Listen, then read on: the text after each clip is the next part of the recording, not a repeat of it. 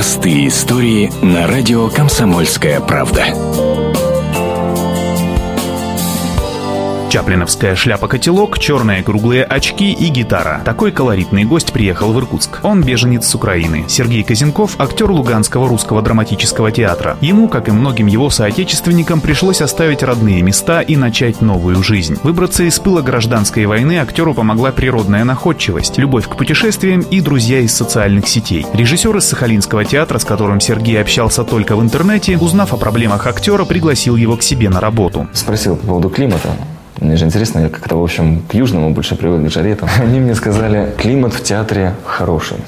Это самое главное. В путь Сергей отправился налегке. Немного вещей, гитара за спину и в дорогу. Приехал в Харьков, и представляете, если из Советского Союза приехать в Германию во время войны. Приезжаешь, а там кругом одни немцы. То есть очень много флагов, и основная часть населения настроена проукраински. До Иркутска Сергей добрался автостопом. Такой способ передвижения для него привычный. Не раз на попутках ездил на Байкал. После одного из таких путешествий актер написал песню, посвященную славному морю. Берег невыносимо красивый, я так далеко в России. В Луганске Сергей начинал работу над моноспектаклем по произведениям Александра Вертинского. Близилась премьера, но пришлось уехать. Однако зрители постановку все же увидят. В Иркутске. Сергей остановился у друзей. Премьера в Иркутске состоится в конце июля под открытым небом. А в августе Сергей Казенков снова собирается в путь. Конечная остановка – Сахалин.